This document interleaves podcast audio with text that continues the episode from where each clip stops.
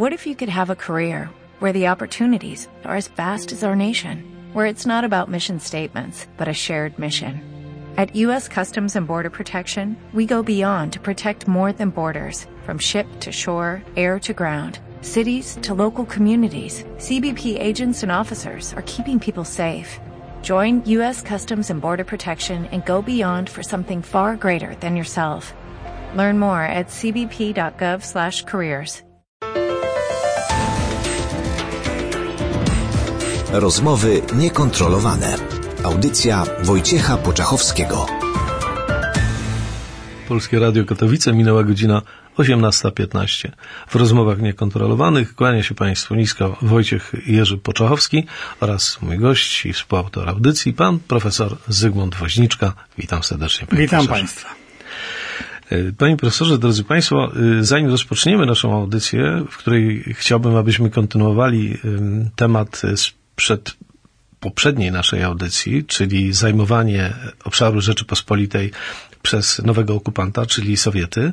Chciałbym tylko przypomnieć króciutko, że warto pamiętać, iż jutro, 12 września, mamy kolejną tragiczną rocznicę konferencji w Abbeville, na której to konferencji zarówno y, premier Wielkiej Brytanii y, Chamberlain, jak i premier Francji Daladier i szefowie połączonych sztabów obu państw podjęli decyzję o nieudzielaniu jakiejkolwiek pomocy walczącej Polsce, a przypomnijmy, że Polska walczyła dlatego, że została w tę wojnę no, wepchnięta przez Wielką Brytanię i Francję, praktycznie rzecz biorąc, poprzez zapewnienia o tym, że nie zostanie osamotniona, że ta wojna nigdy nie będzie prowadzona jeden do jeden Polska-Niemcy. Okazało się, że scenariusz był jeszcze gorszy, dlatego że po 12 września bardzo szybciutko Stalin, który miał y, zaatakować, zaatakować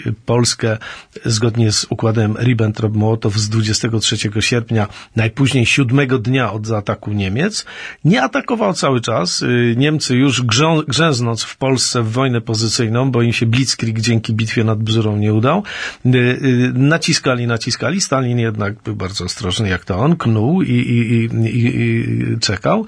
No i się doczekał. 12 września zapadły decyzje w Abbeville, no to już w kilka dni później Sowieci weszli, dlatego że wiedzieli, że nie będzie żadnego konfliktu z Zachodem, gdy zaatakują Rzeczpospolitą. Proszę Państwa, jutro, 12 września, jedna z najgorszych dat naszej ostatniej historii, często pomijana, ale kończąc tylko ten wątek przypomnienia, musimy zawsze, zawsze pamiętać o tej takiej poczwórnej zbitce najbardziej tragicznych dat, które stanowiły konsekwencje jedyne, najtragiczniejsze w naszej historii. To jest 23 sierpnia, to jest 1 września, to jest 12 września i 17 września roku 39. Wszystko są Proszę cztery najgorsze daty. Pamiętać dalej, że Związek Radziecki wyrzucono z Ligi Narodów po ataku na Finlandię, nie a nie po ataku na Polskę, Polskę, na nasze tereny wschodnie.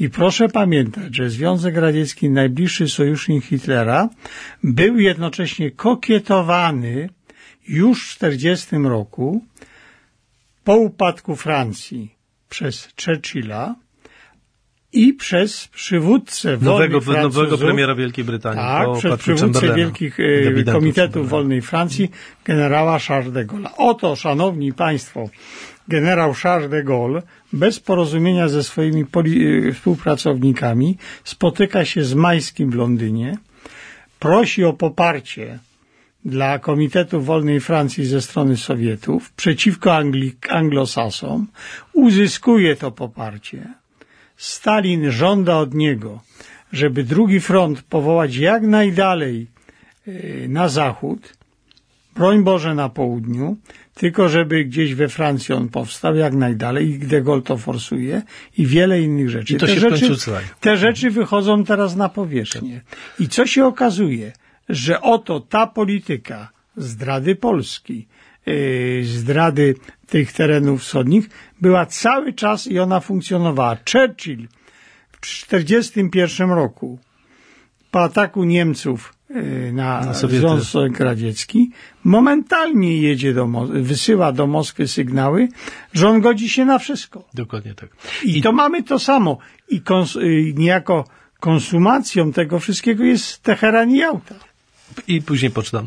Zatem, yy, drodzy Państwo, Panie Profesorze, jeżeli mówimy o 12 września, o jutrzejszym dniu Abbeville, to ta decyzja yy, zapadła tak głęboko, yy, czy wpłynęła tak głęboko na inne decyzje, że przeniosła się na rok 44-45, czyli na zadradę jałtańską i, jak to się eufemistycznie nazywa, przyłączenie Polski najdłużej walczącego alianta z, z Niemcami, prawda? Od 1939 roku przyłączeniem, czy włączeniem Polski do tak zwanej sowieckiej strefy wpływów i pozwolenie Stalinowi na wszelkie ludobójstwo, jakie odbywało się na narodzie polskim w okresie od 1944 roku, praktycznie po rok 56, nie mówiąc już o późniejszych takich wydarzeniach, gdzie komuniści też Bo po rok 89 to Sowieci 17 września by nie zaatakowali. I tu jest klucz problemu. I teraz wracamy, panie profesorze,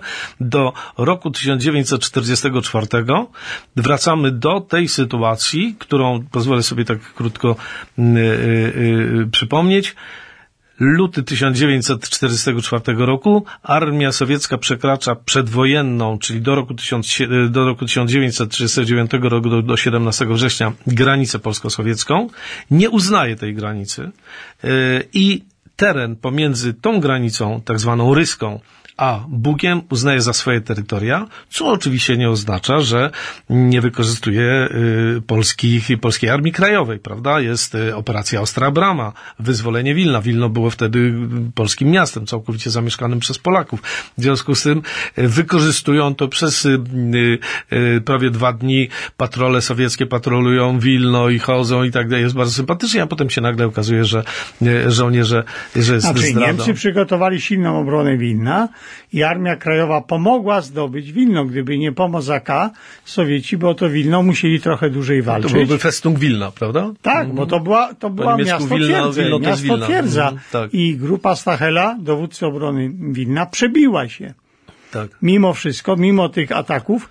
I tu wyraźnie trzeba powiedzieć, że atak Armii Krajowej, który był od środka, Niemcy, Sowieci wchodzą do Wilna, atakują Wilno z, z zewnątrz, zewnątrz, a od środka, od wybucha powstanie. To jest powstanie wileńskie, tak. powstanie wileńskie, czyli operacja Ostra Brama. To samo mamy w Lwowie. Lwów całkowicie polskie miasto, zamieszkane tylko głównie przez Polaków, bo tam były też jakieś y, grupy i, i rusińskie, czyli ukraińskie, sporo Żydów, sporo Ormian. No, w 1944 roku już nie, Niemcy wymordowali głównie Żydów lwowskich.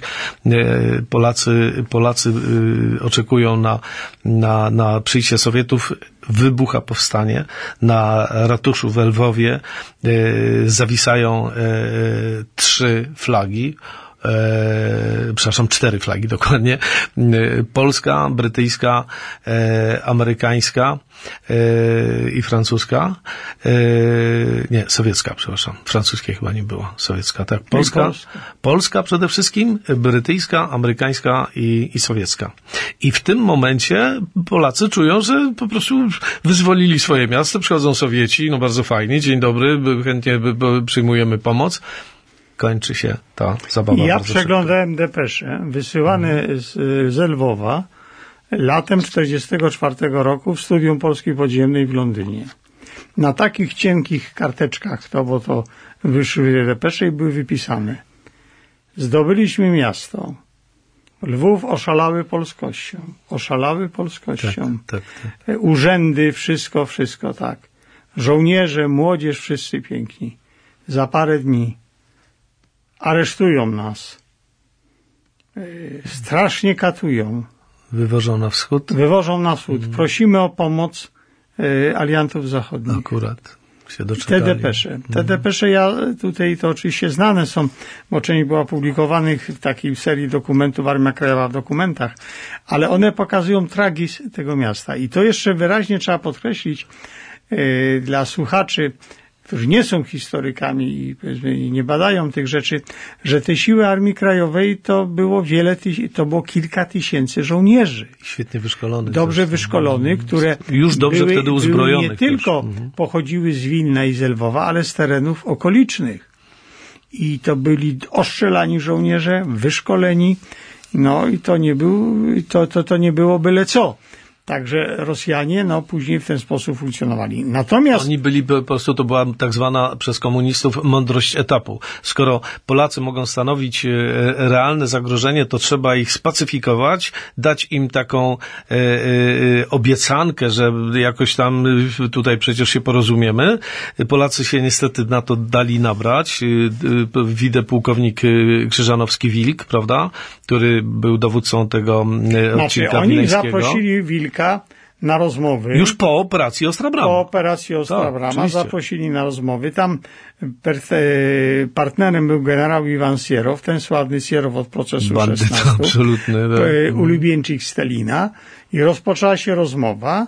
Wilk zaproponował, że Wileński Okręg AK utworzy korpus Wojska Polskiego, dwa dywizje, dwie dywizje piechoty, dywizja kawalerii i te jednostki będą u baku Armii Czerwonej szły na Berlin. Sowieci powiedzieli halo, halo, jest armia Berlinga. Chyba się nie zrozumieliśmy, do, tak. Zapraszamy do armii Berlinga. tak, tak. Mm. I na drugi dzień aresztowano cały sztab. Z Wilkiem na czele. Tak. Mm. A potem oddziały polskie, które, którym kazano opuścić Wilno, i one zgrupowały się w okolicach Puszczy Rudnickiej. To sprytne było.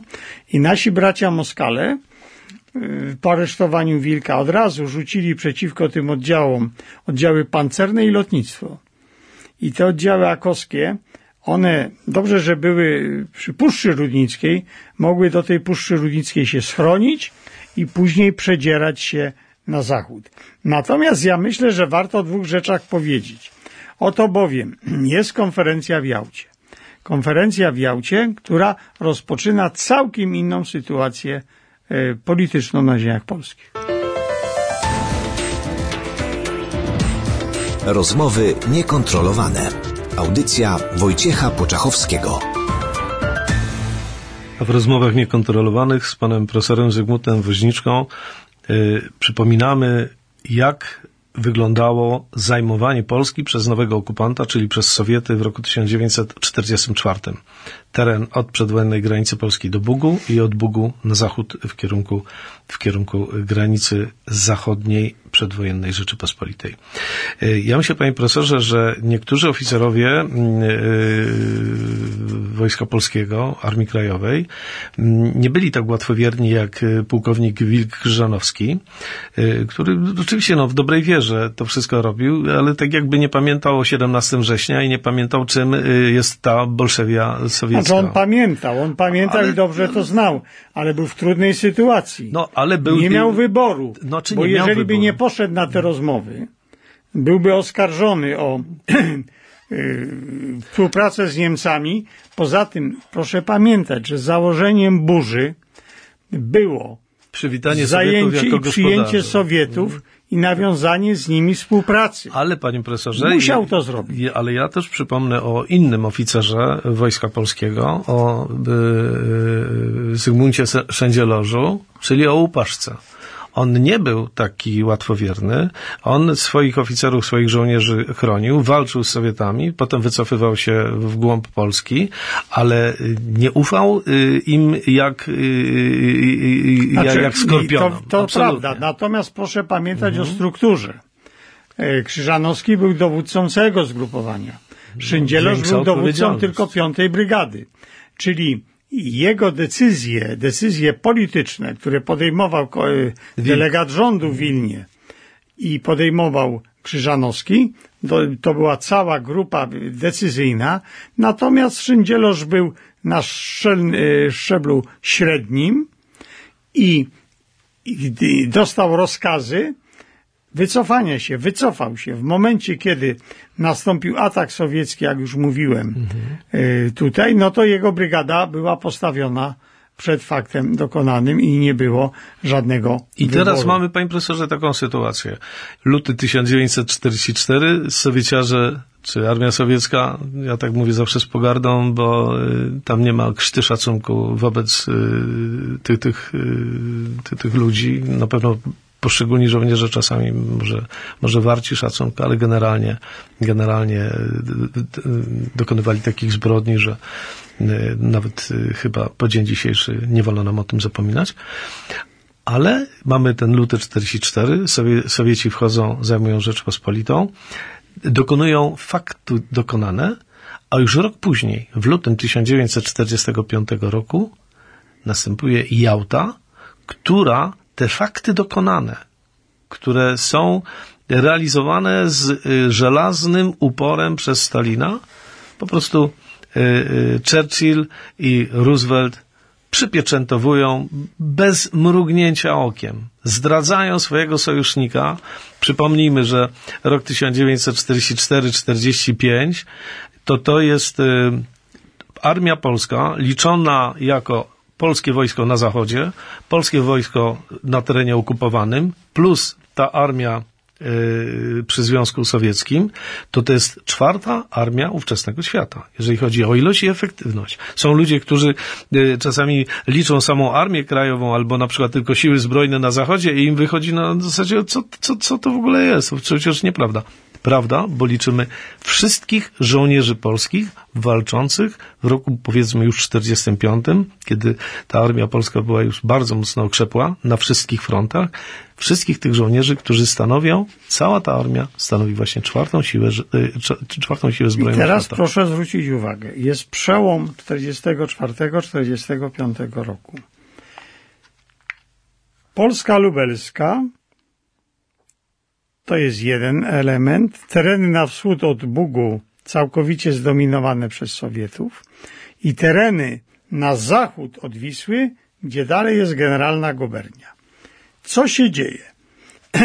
W grudniu zostaje KRN, Krajowa Rada Narodowa, przekształca PKWN w rząd tymczasowy. W skład tego rządu tymczasowego wchodzi po pięć przedstawicieli, pięć przedstawicieli PPS-u, e, pięciu przedstawicieli Robotniczej Polskiej Partii Socjalistycznej, która potem przyjęła nazwę PPS, pięciu przedstawicieli Stronnictwa Ludowego i pięciu, dwóch przedstawicieli Stronnictwa Demokratycznego. Premierem zostaje yy, no, Edward Osóbka-Moraski.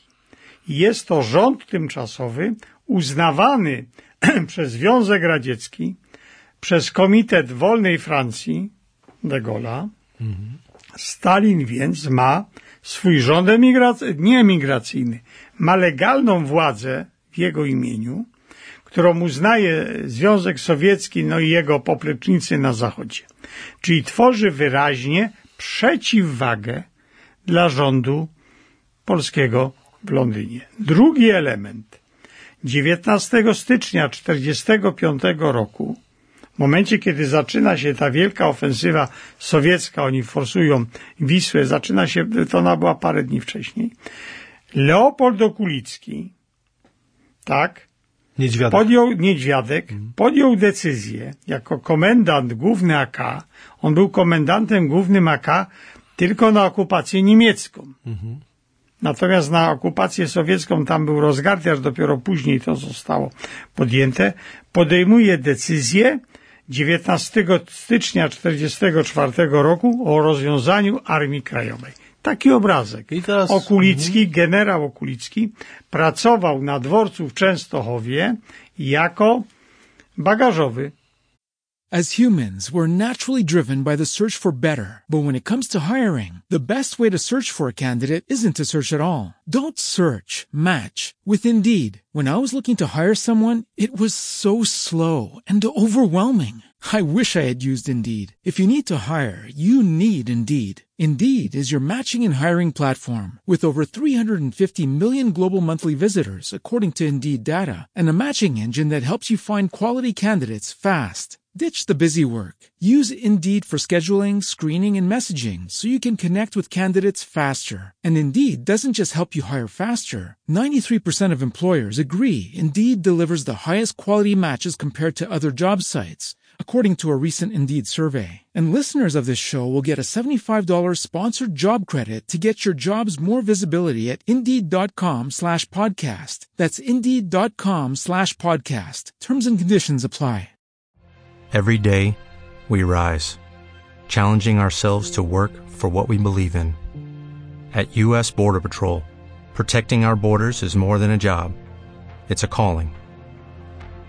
Agents answer the call working together to keep our country and communities safe.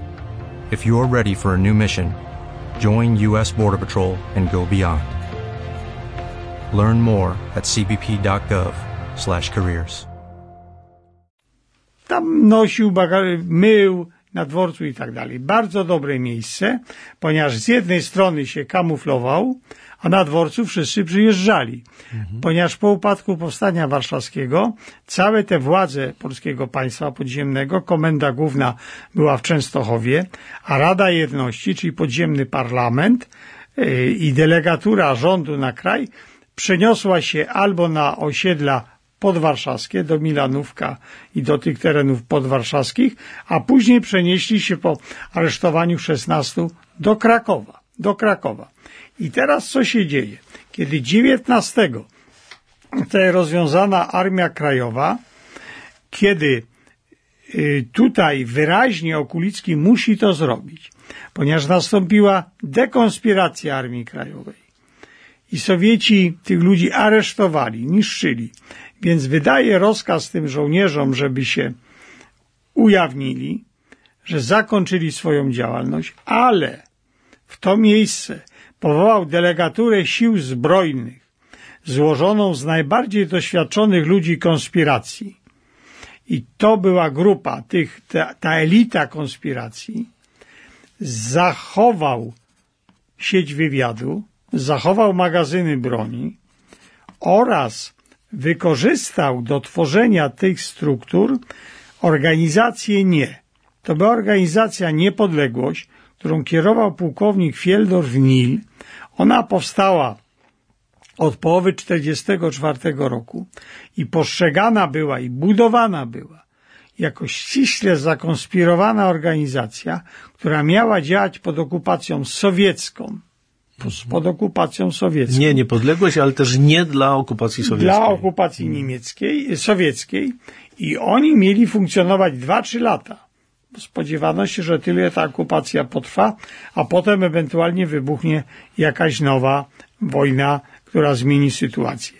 I teraz doszło do kwestii tego typu, że wódz naczelny generał Anders, pełniący obowiązki wodza naczelnego generał Anders, rozwiązał nie i wspierał tą delegaturę sił zbrojnych na kraj. I to doprowadziło, że polskie podziemie zreorganizowało się po powstaniu warszawskim. Zreorganizowało się.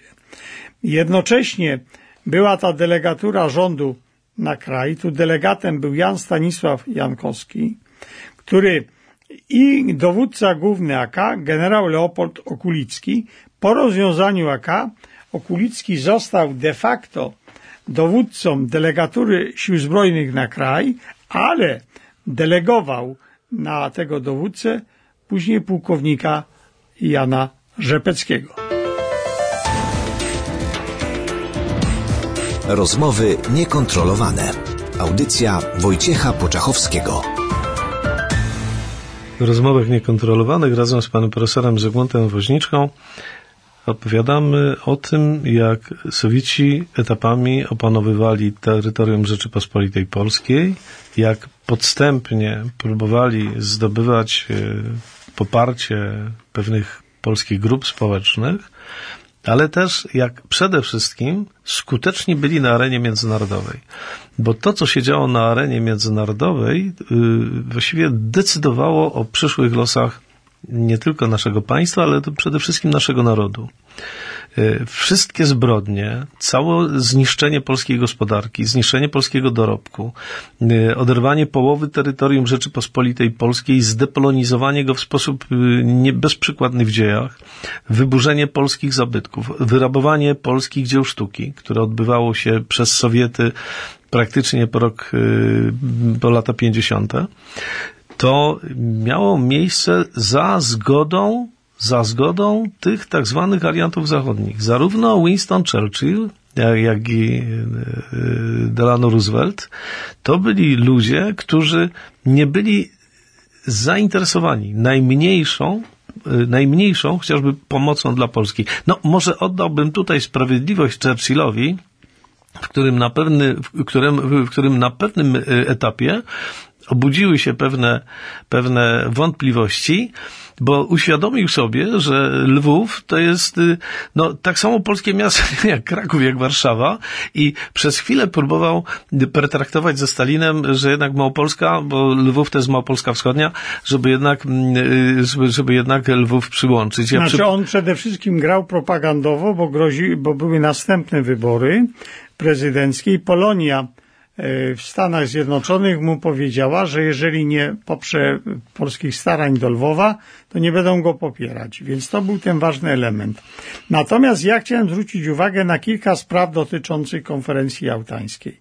Konferencja odbyła się w dawnych y, pomieszczeniach. Panie profesorze, jeżeli wolno tylko, bo, bo potem nie wrócimy do tego, ja chciałem tylko jedno zdanie. Proszę tak, wybaczyć, tak. Że, że wejdę w słowo, ale y, ten wątek lwowski chciałbym zakończyć. Mianowicie e, Churchill opisuje, że w momencie, kiedy rozmawiał z, ze Stalinem na temat Lwowa, bo wydawało mu się, że no, Roosevelt to w ogóle to, to że tak powiem, spójrzmy zasłonę milczenia. Dość powiedzieć, że za czasów komunistycznych, nawet stalinowskich w Polsce były ulice Roosevelta.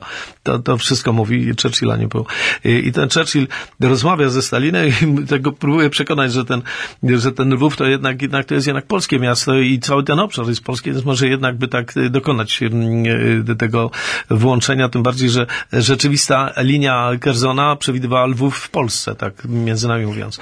I co odpowiada Stalin? Bo to jest bardzo istotne. Stalin, stary, że tak powiem, e, drań, e, mówi tak. Ja właściwie bym się przychylił do tego, że, że to jest polskie miasto, ale co ja zrobię na to, że Polacy sami tego miasta nie chcą? Churchillowi mowę odjęło, a tutaj, prawda, uruchamia się Wasilewska, uruchamia się Bierut, którzy mówią, że absolutnie Polacy nie chcą, to jest miasto absolutnie sowieckie, to, w ogóle nie wchodzi w rachubę.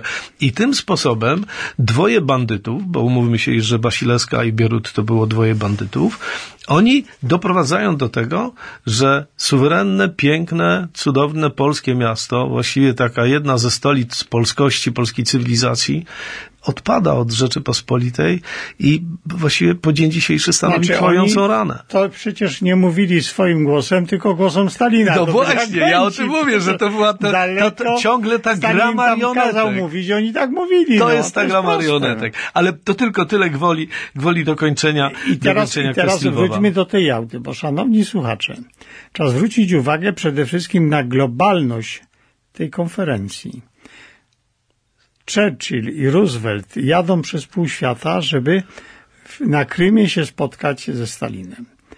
Są w pałacach, które całkowicie są obstawione pluskwami amerykańskimi i Stalin wszystko słucha.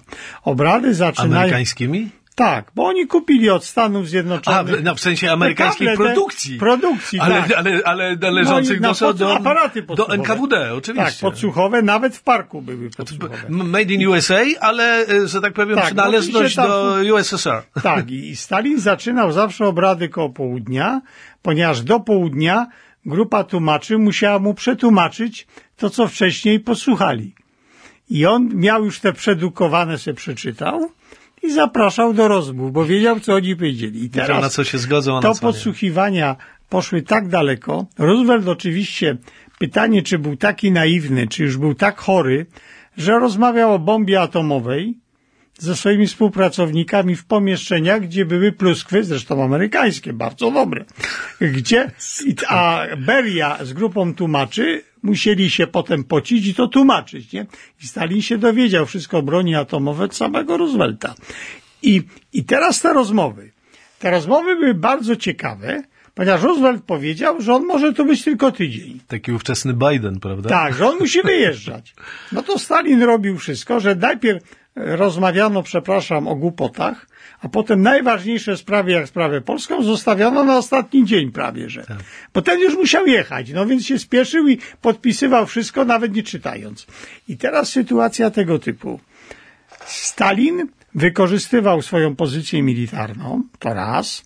Wykorzystywał to, że Amerykanie go uwielbiali, ta liberalna... Uncle Joe, wujek tak, Joe. Tak, i oni, oni, jeżeli mieli do wyboru interesy polskie czy rosyjskie, to bez mgnięcia oka wybierali rosyjskie. Żadnych polskich. Z drugiej strony Amerykanie go potrzebowali do wojny z Japonią. I to jest tego typu rzecz, że oni Sowieci się mieli cały czas podpisany pokój. z Japończykami. Szczerze? I oni robili tak. wszystko. Zgodzili się na Wyspy Kurylskie, na pół Sachalinu, na Mandżurię. Byle tylko ten Stalin tych Japończyków zaatakował. A oni mieli już bombę atomową, która stanowiła jakby Znaczy, no to tak. Więc to jest jedna rzecz. Hiroshima Nagasaki. To już jest jedna rzecz. Z drugiej strony, tak samo w sprawie Niemiec. Nie żądali już wyraźnie daleko idących, daleko idących zmian. Przy tym, co ciekawe, Stalin zaproponował i w Jałcie uzyskał na to zgodę, że trzeba zapłacić reparacje. Ale on nie chciał reparacji w pieniądzach, tylko w maszynach i ludziach. Grupa Komisja Majskiego, Iwana Majskiego, tego Majskiego wyliczyła, że jeżeli 5 milionów Niemców przewiezie się do Związku Radzieckiego, to wyprodukują przez parę lat takie dobra, że to będzie kilka milionów dolarów, a potem odbudują Związek Radziecki. Więc Sowieci zaczęli na siłę, kiedy można Zabiegać o niewolnika. E, Zabiegać tak, o e, W niewolnika. cudzysłowie wyzwolili tereny polskie i wschodnich Niemiec. Tak. Zaczęto tam masowo wywozić ludzi do Niemiec. Z Górnego do, do, Śląska, tragedia Tak, górnośląska. zaczęto prawda? wywozić Z Polski, mężczyzn przede tak. wszystkim i tutaj oni uzyskali na to zgodę w Jałcie. Tak. W Jałcie wyraźnie powiedziano, że Związek Radziecki tak, Współczesne niewolnictwo. może sobie Wziąć niewolników. wziąć e, jako reparację ludzi do roboty, patrz górników śląskich, Mhm. do łagrów i może sobie zabrać zakłady przemysłowe. Patrz, całe huty y, i zakłady przemysłowe w okolicach Bytomia, Rudy Śląskiej, y, ale też bo oni, te- oni nie, by, by, terenów się nie Niemiec i tak dalej, i tak dalej. Tak. I Sowieci to wywozili, a przy okazji przy swoją kulturę techniczną niszczyli, bo nie byli w stanie tego odbudować. Ale skala tego oni wywieźli za parę miliardów dolarów dóbr plus ludzi. Wiele setek tysięcy ludzi wywieźli do łagrów plus jeńców wojennych i tak dalej. Świadomy sobie skalę nieszczęść, jakie ci ludzie to doko- i, i uczynili. Roosevelt Czesi się na to zgodzili. Tak. Po pierwszej wojnie reparacje. Niemcy mogli pła- mieli płacić w pieniądzach, a teraz w ludziach. I to są te ustalenia Jałty. Natomiast sprawa polska. Jak byłem w, w Londynie, pani Lidia Ciołkoszowa, siedzimy na kanapie, a ona mówi, panie Zygmuncie, siedzimy sobie tu z Adamem, z Tomaszem Marciszewskim, premierem rządu, na emigracji i nagle dzwoni telefon, dzwoni nasz kolega z, y, z Labour Party, Isaac Deischer i mówi tak, no, Lidio, droga, czy jest y, Adam? Adam jest. No, Adam mówił perfekt po angielsku. Jej mąż, Adam Ciołkosz, mówi, czy znacie postanowienia konferencji w Jałcie? Nie znamy. No to wam powiem. I przez telefon im podyktował. I co ustalono? Że po pierwsze, rząd polski tu już nie, nie był uznawany, rząd Tomasza Arciszewskiego, ogłosił się rządem protestu narodowego, to jest listopad 1944 roku, za to, co Anglicy robili wobec Polski i Sowieci. I na tej konferencji podjęto decyzję, że powstanie nowy rząd.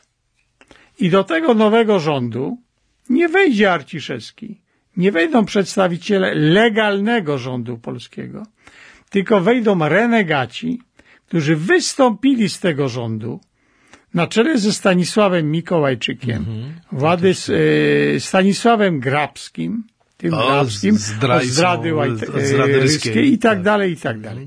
I ci ludzie wejdą do nowego rządu, czyli de facto nastąpi reorganizacja powołanego przez Stalina rządu tymczasowego, wejdzie jakiś ksiądz Ormański ze Stanów Zjednoczonych, agent sowiecki i tak dalej, i tak dalej. I ci ludzie utworzą nowy rząd, tymczasowy rząd jedności narodowej. 28 czerwca 45. Powstał dopiero, który ma przeprowadzić wolne i demokratyczne wybory w Polsce.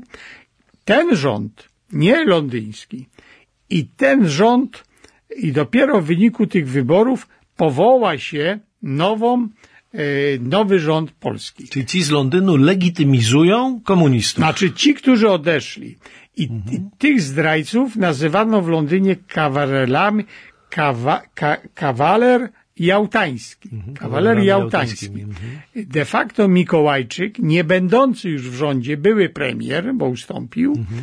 był, legitymizował tą, y, tą zdradę i to wszystko. I teraz dwie rzeczy charakterystyczne.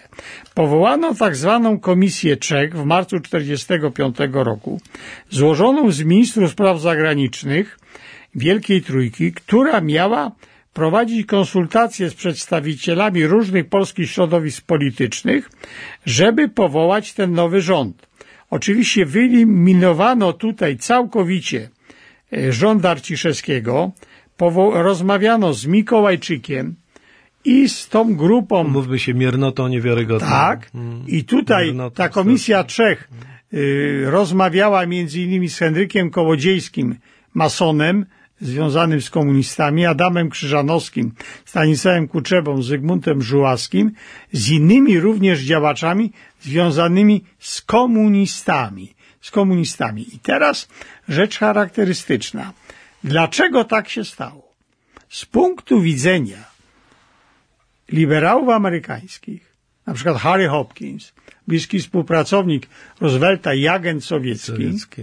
Agent sowiecki, tak. no sekretarz stanu agentem sowieckim Pięknie. i taka rozmowa, on przyjeżdża do Stalina. Sekretarz stanu, czyli minister spraw zagranicznych. Tak, przyjeżdża do Stalina, rozmawiają, piją wódeczkę i Stalin mówi, no wiesz Harry, wasze wybory w Stanach Zjednoczonych mają jedną wadę.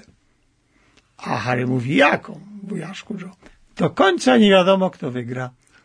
A my w Związku Radzieckim rozwiązaliśmy ten problem. Przed wyborami wiadomo, kto wygra. To jest demokracja. To jest demokracja sterowana. wiodąca. Tak. I oczywiście oni to klepali wszystko i tak dalej. I zaczęły się pertraktacje w ramach powołania, o powołanie tego rządu. I tym y, akcentem, niestety nieoptymistycznym, Musimy, panie profesorze, y, zakończyć dzisiejszą audycję, ale już w następną, w następną sobotę, 18 y, września, y, Rączo wracamy do tego tematu, bo ten temat jest istotny. On jest kluczowy dla zrozumienia nie tylko wszystkiego, co działo się między rokiem 44, 45, a rokiem 90, ale także do zrozumienia tego, co się dzieje teraz. Te wszystkie działania, które dzieją się na arenie międzynarodowej wokół Polski, one Y, mają różne mm, uwarunkowania, ale jednym z głównych jest fakt, że Polskę cały czas się dokładnie traktuje tak samo jak wówczas w Jałcie. Jakiś podmiot, który, mm, no powiedzmy, y, nie za duży, nie za ważny i nie dopuścić, broń Boże, do tego, żeby odrodziła się silna Rzeczpospolita, no bo są tutaj inne priorytety i my Polacy dzisiaj mamy większe szanse, większą możliwość, a, przy okazji dzisiaj świetny polski rząd, który doskonale to rozumie, walczyć o swoją podmiotowość i o swoje racje. Nie pozwolimy się zepchnąć, tak jak wówczas zepchnięto nas bez nas. Bez nas, całkowicie bez naszej woli, bez naszego zdania, bez pytania nas o cokolwiek. I to był swoisty dyktat jałtański. Dyktat jałtański, zdrada jałtańska. Było to coś, co przechyliło szale goryczy, ale doprowadziło do wielkich nieszczęść na całym obszarze okupowanej przez Sowiety Europy, aż po Łabę, ale trzymając się naszej polskiej rzeczywistości, doprowadziło do niewiarygodnych zbrodni, gdy II wojna światowa się kończyła, zaczęła się okupacja sowiecka, po rok 56 Polska broczyła krwią, Polacy żyli głodni, niedożywieni, przerażeni. Ale do tego wracamy już w następną, w następnej audycji, bo tak jak powiedziałem, żeby zrozumieć Rzeczpospolitą Anno Domini 2021, trzeba zrozumieć skąd to wyniknęło, a wyniknęło właśnie z lat 44-45 ze zdrady jałtańskiej i potem poczdamskiej. Towarzyszył mi dzisiaj pan profesor Zygmunt Woźniczka. Dziękuję serdecznie panie profesorze. Dziękuję za uwagę Państwu. Audycję tradycyjnie prowadził Wojciech Jerzy Poczachowski i razem z panem profesorem e, Zygmuntem Woźniczką zapraszamy Państwa na kontynuację tego w naszym przekonaniu bardzo istotnego tematu już w kolejną sobotę w Polskim Radiu Katowice o godzinie tradycyjnie 18.15. Do usłyszenia Państwu. Rozmowy niekontrolowane. Audycja Wojciecha Poczachowskiego. It is Ryan here and I have a question for you. What do you do when you win? Like are you a fist pumper?